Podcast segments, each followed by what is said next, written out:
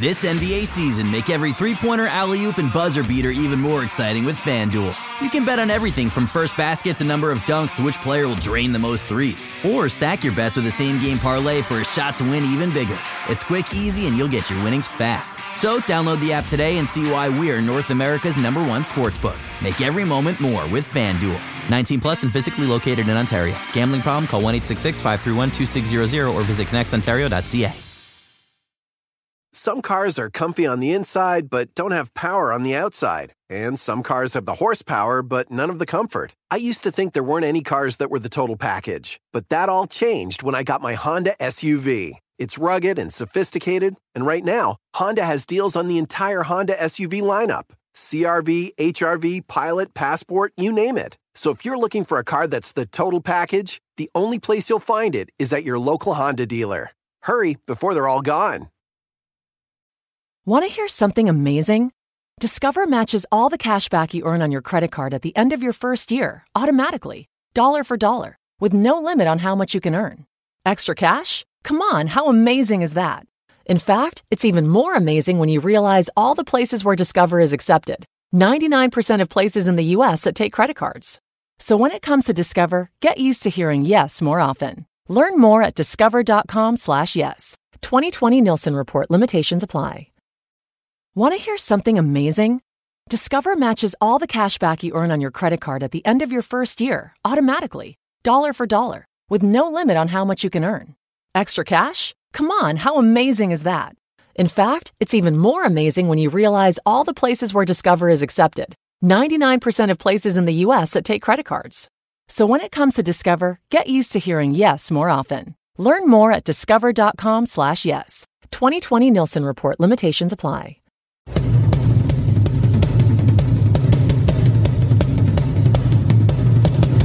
Welcome to the post-game podcast. Raptors beat the Nets 127-125. I'm your host, Zarar, filling in for the vacationing William Lou, and joining me is Sam Folk, who is the author of the Quick Reaction uh, this evening.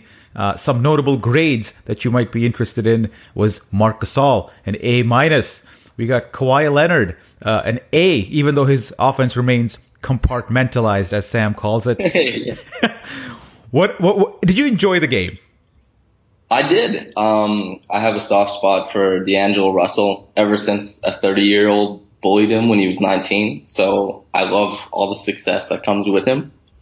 And the Nets remain an incredibly fun team. Joe Harris, you know, probably somebody who's going to win the Gerald Henderson Award, Allen Crabbe, lots of weird shooters. And then you have the fro Jarrett Allen. I, I really like Brooklyn, so I enjoyed the game a lot.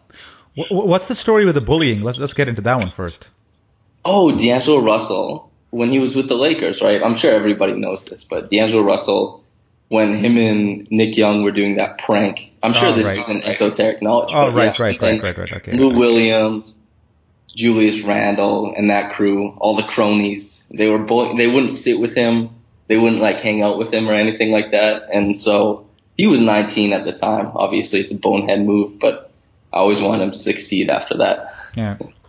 Uh, as for the game itself, the first half was a bit dismal. The Raptors were uh, up or uh, down four to the Nets, uh, despite having played uh, pretty poorly. Uh, I caught bits of the game, but I happened to catch the uh, the radio halftime show, the one they do on the radio, and they were absolutely ripping the Raptors for being lethargic and uncoordinated and unorganized.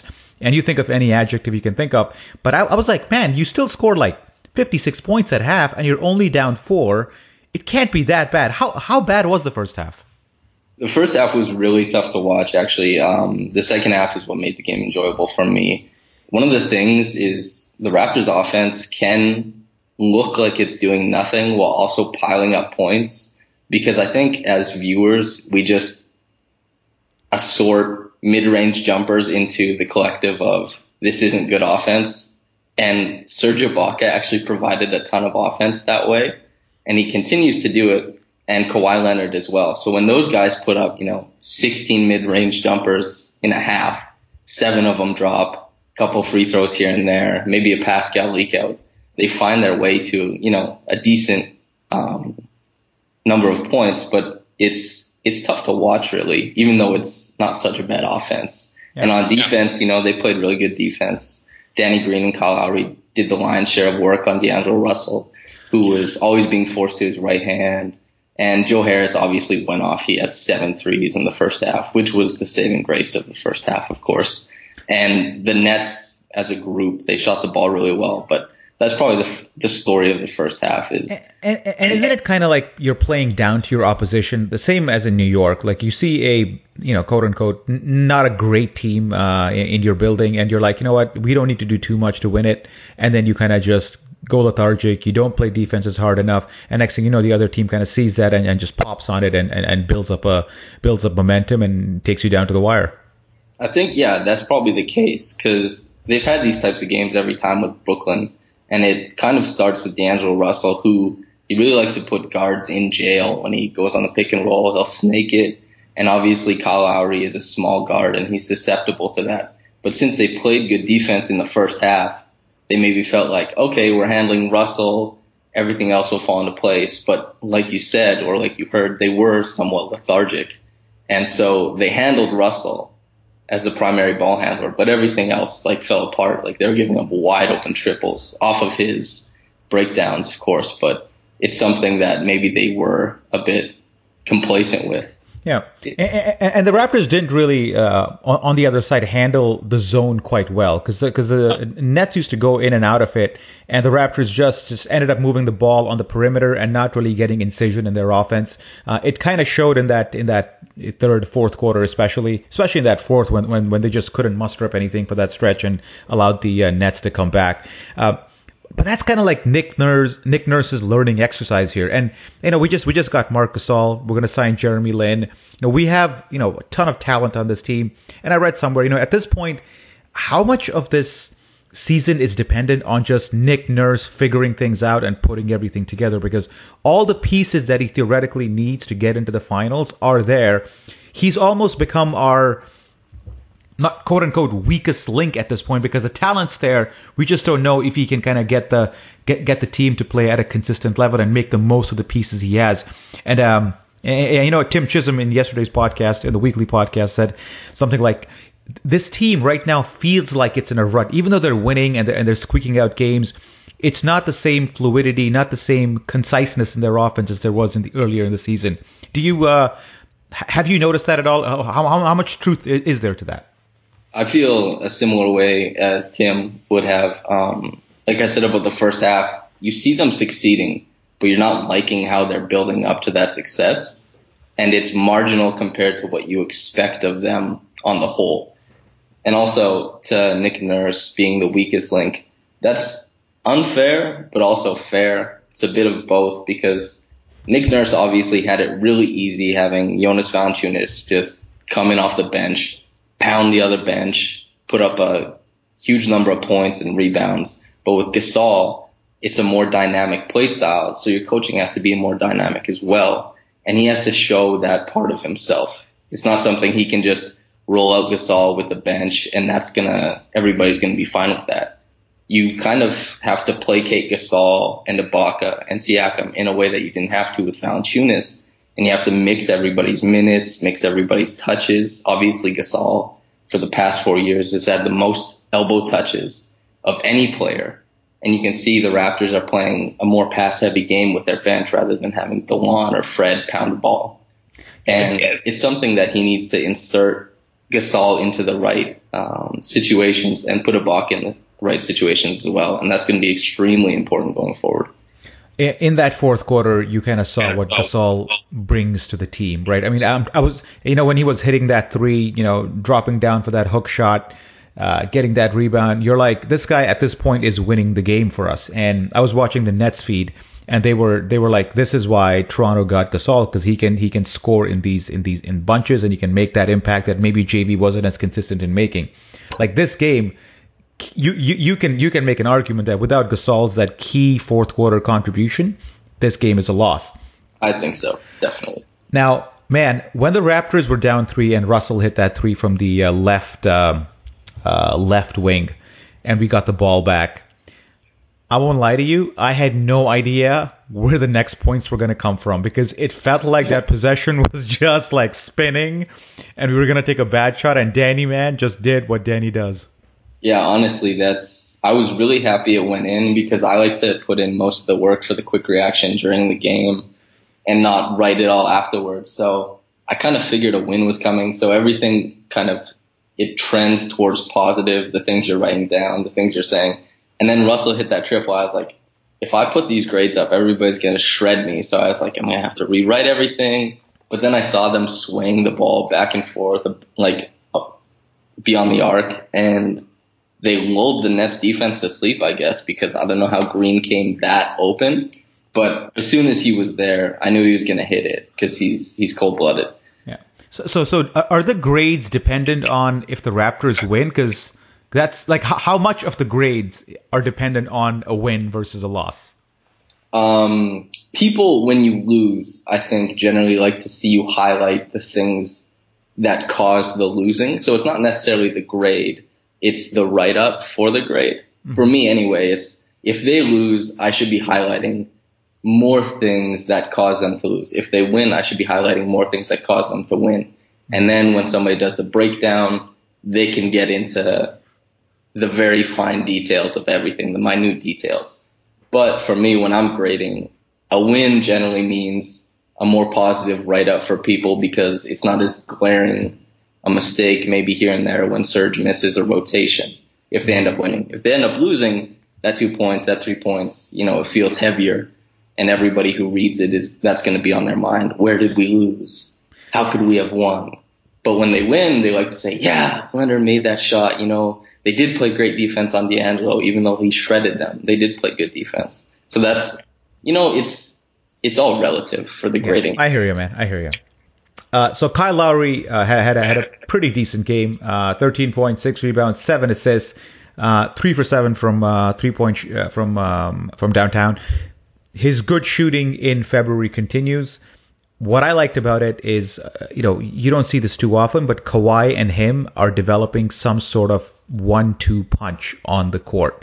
Like yes. at least three times in the in the um, second half, you saw Kawhi specifically look for Kyle after a short drive. Like he knew where Kyle was, much like the way he always knows where Danny Green is. So those two gelling together is something that's that's like you gotta love that. Yeah, it's of it's of paramount importance to the Raptors' success. I wrote an article about that way back earlier in the year where I was talking about look at DeMar's numbers when he's passing to so and so, look at Kawhi's numbers when he's passing to so and so. How much of Kawhi is coming off catch and shoot as opposed to his good year in San Antonio? How much for Kyle? And then to see them gel and get more synergy in that way so that they can both trend towards shots that they're a lot more capable of making. I mean, Kawhi had an, an absurd year with San Antonio shooting from three, and it was mostly on the back of catch and shoot triples.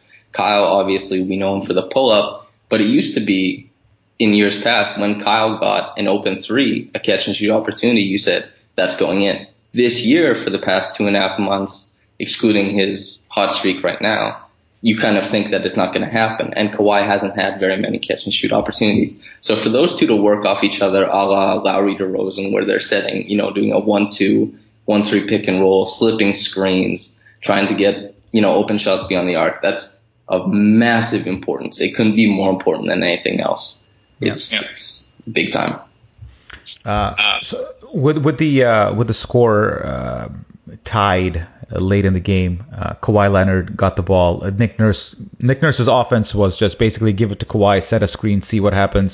Kawhi dribbled to his right, faded, looked a bit forced, something the Nets would have been comfortable giving up, and the guy banked it in. Did he call bank? No, definitely not. That's even watching it because you get the you got the camera angle where it was like right over his right shoulder, and the way the ball fell in, you're like, oh no way, he's going for bank. Because if you're going for bank, you're catching like the right end of the box up there, but he caught the middle, and it just happened to drop in. Yeah, yeah, I'll take it. Hey man, I'll take oh, it. Oh yeah, me too. Uh, let's go to three stars uh, for this game. Uh, let's start with uh, the third star. Uh, who you got? The third star? Oh yeah. man, I think it has to be Serge, just because he put up such a decent night. I'm I'm happy with Serge for third star. I liked his defense for most of the game, and he put up you know 18 points on like 70% shooting. which yeah. is definitely important. Uh, so I, I liked uh, I liked Serge's contribution. Obviously, nine of thirteen for eighteen points. Uh, two plays I want to highlight. One is how he uh, kept the ball alive on a key offensive rebound in the fourth. Right. And you're like, yes, like he just got in there, got the position, you know, uh, team rebound, whatever. We got the ball back, and then like a couple of possessions later, with the score tied, he tried to go for the same offensive rebound. This time, didn't have position. They called a foul and then and the Nets went up two. It was like two plays, like that. The second play could have just changed the game if it weren't for those uh, those uh, those shots we hit late. But yeah, Serge overall fantastic game, yeah, nine of thirteen. He was definitely he was very big on the boards tonight, which was obviously super important. Uh, I think he I think he led everybody on the boards. I'm pretty sure. Yeah, yeah, twelve rebounds leads. Uh, Jarrett Allen. Yeah. Jarrett Allen only had three on the night. He was he was handled very well. I like Serge's night. This was definitely an offensive-minded game. Raptors shot 54%. The Nets were at 52%. Nobody re- really played any lockdown defense until really in the, in, uh, late, in, late in the fourth quarter, and even then, uh, people got open shots. Uh, I'll go with the second star. Uh, I'll go with uh, Marc Gasol for his 16.9, uh, 7 of 9 shooting, uh, six rebounds, two assists, one steal, one block. But again, the fourth quarter impact that he had in that key stretch midway through the fourth was uh, was something that the Raptors fans who who, who cheered his uh, arrival have to be happy about. Of course, I mean he had such a different dynamic to the offense, and he frees up Patrick McCaw and Norman Powell for so much. I mean, McCaw had his breakout game. You could make the case that he might have been a third star, especially he put up 13 but you see like Gasol gets the ball on the block and McCaw runs across his face three times before receiving a drop off pass. And you kind of, it clicks in your head. You're like, oh, this is how Gasol standing still on the block is still good offense because you just have kind of like a hyper twitch like athlete. And then that guy runs around and suddenly there's a bucket for him and he didn't have to create anything for himself. He didn't have to go for a jumper and Gasol just has to be himself and he's creating easy looks just by his size and his basketball IQ. Yeah, and, and you can also see sometimes uh, the Ra- the Raptor players they're surprised when he passes the ball back to them uh, because they're used to kind of just giving the ball to JV and just yeah. do and see JV do what JV does. But this time Gasol is like he like he catches that ball with one hand you know, high up in the block, and then he's like looking for passes, and oftentimes it comes out or it goes the other way. But he's all his his first instinct in that situation is really to find cutters and pass, and the Raptors seem a bit surprised by that because they haven't really had that kind of a player uh, in in a while, or if ever, really. Maybe who is it? Uh, Garbajosa. He was like kind of like that. Yeah, Garbajosa was a wing, but yeah, kind of like that. I was gonna say Bebe was a great passer, but oh. um, except like you know he never got the ball in the in the block in the ISO situation yeah. midway through the fourth. Bebe was a wizard on the short roll. That was what he had going for him. Uh, yeah, that's the thing. Gasol, he makes about four passes a night. That had Valanciunas done it, the bench would light up and lose their minds. But he consistently right. Yeah. Like that, the one before McCaw got his dunk in, there was nobody guarding him because everybody was like, well, Gasol has the ball. Suddenly McCaw comes under the basket and the ball is there and I didn't even see it, but Gasol sees it. And man, he's a really great passer and he provides a lot to the Raptors offense, especially in the um, early fourth there. All right. Let's uh, round it off with uh, the first star. Who do you got? It has to be Kawhi, even yes. though it's not the most fun. I know there's not a lot of different people contending, contending for the first star. I mean, Gasol didn't play enough minutes probably to warrant it. And Kawhi put up 30 points and eight assists. It's you can't deny him the first star, I don't think, and he hit the game winner. Calling the bank or not, I mean, he's omnipresent for the Raptors on defense. He's always factoring in. You could read Matt Moore's article about how people create a four on four offense and leave him off to the side, but that's not happening every game. He makes passes so much harder. He bends the floor on defense and on offense, even though he wasn't as compartmentalized tonight. All the Raptors benefit from that. And eight assists, it really sneaks up on you because we're raving about Marc Gasol's passing it. And he only got two assists and somehow Kawhi found his way to eight assists. But that's just how it works. And Kawhi, it's kind of that thing about superstars. They put up this numb, mindless production and Kawhi sleepwalk, sleepwalking his way to 30 points and eight assists and a game winner. That's first star. Gotta be. Yeah. And, uh, that, that eight assists is a season high for him. That doesn't shock me, actually. Uh, and uh, the uh, Gerald Henderson Award uh, for the Nets. there's a bunch of candidates here that uh, we can go with. Um, uh, I'm going to nominate one person, and you nominate some. I'm going to go with Allen Crabbe for this one. Yeah, that would have been mine. Um, I guess the other one you could do Shabazz Napier because he didn't miss a shot and he put up double digits. He had four assists. But I would say it's got to be Allen Crabbe. I mean, he put up 22 points. Yeah, and, and, and some big threes like this. I think two of those threes came in the uh, in the fourth when the Raptors looked like they were they had the Nets uh, put at bay, but uh, Allen Crabbe had something else to say about that. Yeah, of course. Well, so this is uh, the, Ra- the Raptors start a six-game homestand. This was game number one uh, in that stand. Uh, what's uh, game number two? Let's check the uh, Raptors Republic website and the schedule on the side. Da, da, da, okay, we got uh, Washington next, and then we got uh, All Star break, and then it's San Antonio and Orlando. So the Wizards uh, come to town. Any any thoughts on the Wiz? The Wizards are always really funny and that's that's about it. They have Bobby Portis now, which makes them way funnier and more mean and more disorganized. And of course, they want to keep Trevor Ariza and guys like that instead of buying them out after trading away their young assets. I don't know. It's a dumpster fire. Hopefully we beat them, but Bradley Beal is that dude. We'll see. Ne- never have I seen a guy uh, be as happy to get traded as Bobby Portis was when he got shipped. Uh, he was. You could not. He could not stop smiling. That, that's how bad he wanted to get out of Chicago. And Chicago's a great city, so that's you know that's, that's saying that's saying something, right? Yeah. Right.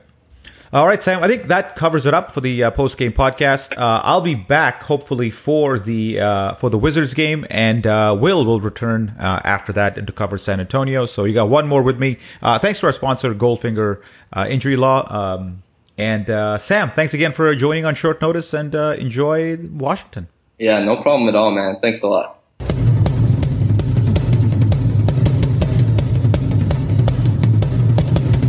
Regina King for Cadillac Escalade. When people ask, Regina, do you like to compete? I say, bring it on. Those are the moments that drive you to achieve more. And when you win, you keep reaching higher. To me, that's what the Cadillac Escalade represents. It's always evolving in technology, in design, everything. Because success isn't the end, it's just the first step to what comes next. The 2021 Cadillac Escalade. Never stop arriving. Regina King for Cadillac Escalade. When people ask, Regina, do you like to compete? I say, bring it on. Those are the moments that drive you to achieve more. And when you win, you keep reaching higher. To me, that's what the Cadillac Escalade represents. It's always evolving in technology, in design, everything. Because success isn't the end, it's just the first step to what comes next. The 2021 Cadillac Escalade. Never stop arriving. For the ones who get going when the going gets tough, and the ones who know we're tougher together. For the Pathfinders breaking new ground, Grainger offers supplies and solutions for every industry, as well as fast access to experts and 24 7 customer support. Because we know you have people depending on you, so you can always depend on us. Call, clickgrainger.com, or just stop by. Grainger, for the ones who get it done.